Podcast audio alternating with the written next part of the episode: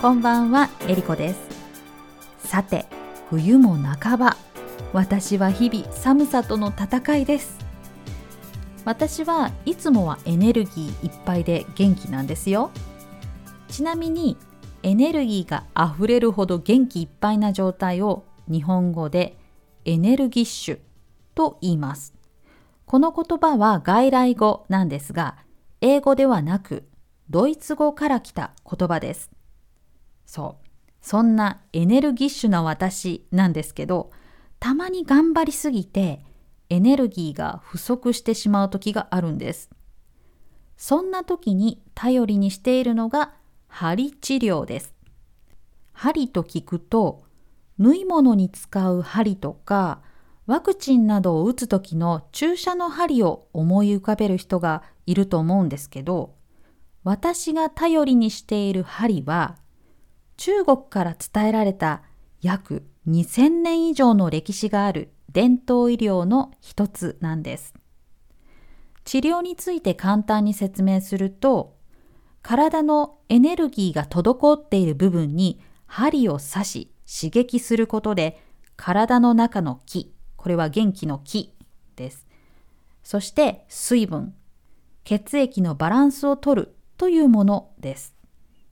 針というとちょっと怖い、痛そうと思うかもしれませんが、日本ではとても細い針を使っています。だから痛みはほとんどありません。もし痛みがあったとしても、病院で打ってもらう注射に比べれば本当に軽いものです。皆さんも薬や西洋医学でなかなか完治しない症状があれば、ぜひ試してみてください。私は針を打ってもらうとすぐにエネルギッシュな私に戻れます。でも私は本当に寒さに弱いので、冬の寒さとの戦いに負けてしまうことがあるんですよね。皆さんも寒さを我慢するのは良くないですよ。体が冷えて体温が下がると体を守る免疫力も落ちてしまいます。だからいろいろな症状が出てしまうんですよね。私の場合は肩こりや頭痛、そして食欲がなくなってしまうことなんです。私は今月針治療に通ったんですが、そこで先生に言われたことが筋肉量が少ないということでした。筋肉は体の熱を作り出すそうなんです。そして筋肉には水分を保つ機能もあって、いい筋肉というのは硬そうに見えて実は柔らかいそうなんです。だから先生に運動してみてはどうですかと提案されました。ところで私は毎年新しいことを始めるというのを続けているんです。2020年は広東語を習うこと、そしてこのポッドキャストを始めるということでした。来年2021年は、そうなんです。針治療の先生のアドバイスに従って運動することにしました。私は音楽がないと運動が続けられないので、アップテンポなラテン音楽を聴きながら、軽く軽く走ったり歩いたりしようと思ってます。ということで、今日は初めてランニングシューズを買ってきました。私のことをよく知っている人はご存知だと思うんですけど、私はいつもハイヒールの靴を履いていて、こういった運動するための靴を全く持っていなかったんですよ。だから靴を買っただけでもなんだか新しいことが始まった気分です。さて、皆さんは来年の抱負、来年に挑戦してみたいことなどありますか？私は運動というものを今までずっと避けてきたので、ちゃんと忍耐強く続けられるかなと少し不安です。運動するとやはり気持ちがいいし体にいいんですけど、一方で体が痛くなるとか、息が苦しいとか、退屈だとか、そういった辛いこともあるわけなんですよね。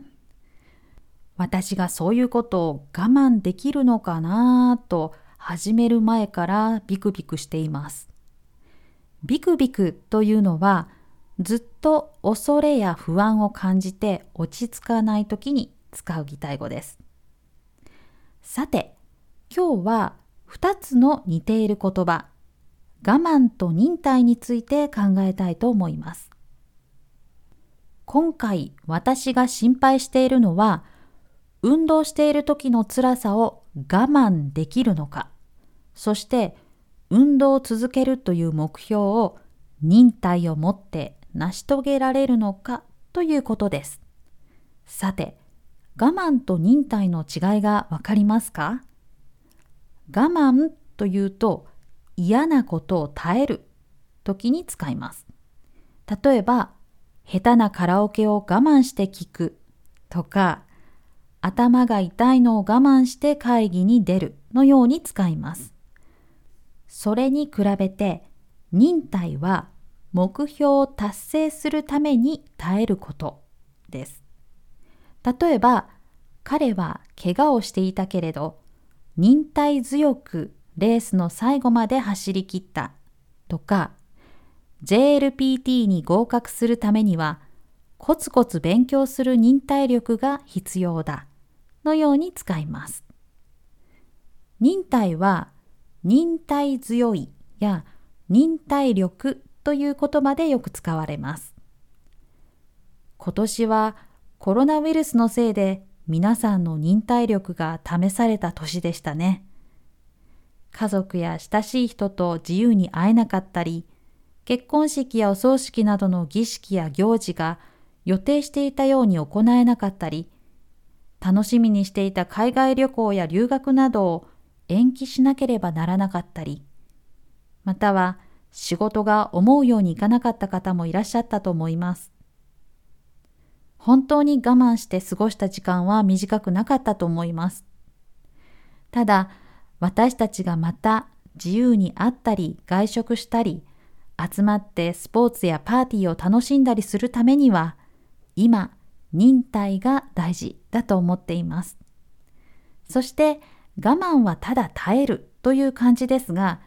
忍耐には目標を達成するためというニュアンスがありますので、将来のために前向きに頑張るという気持ちがある時にも使われます。私もこれからも健康で皆さんといろいろなことを経験、そして共有していきたいと思っていますので、忍耐力を養って毎日運動していきたいと思っています。皆さんが自分には忍耐力があると思う時はどんな時ですか？メッセージで教えてください。メッセージの送り先です。ツイッターはエリコアンダースコア塾 ERIKO アンダースコア JUKU インスタグラムはエリコ塾 ERIKOJUKU です。メッセージをお待ちしています。また、YouTube ではこの文章を読みながら聞ける動画を配信しています。漢字を知りたかったり、ゆっくり内容を確認したい方はぜひご覧ください。YouTube でエリコ火災 ERIKOKASAI を検索してみてください。それでは今日も最後まで聞いてくださってありがとうございます次回も聞いてくださると嬉しいですではまた。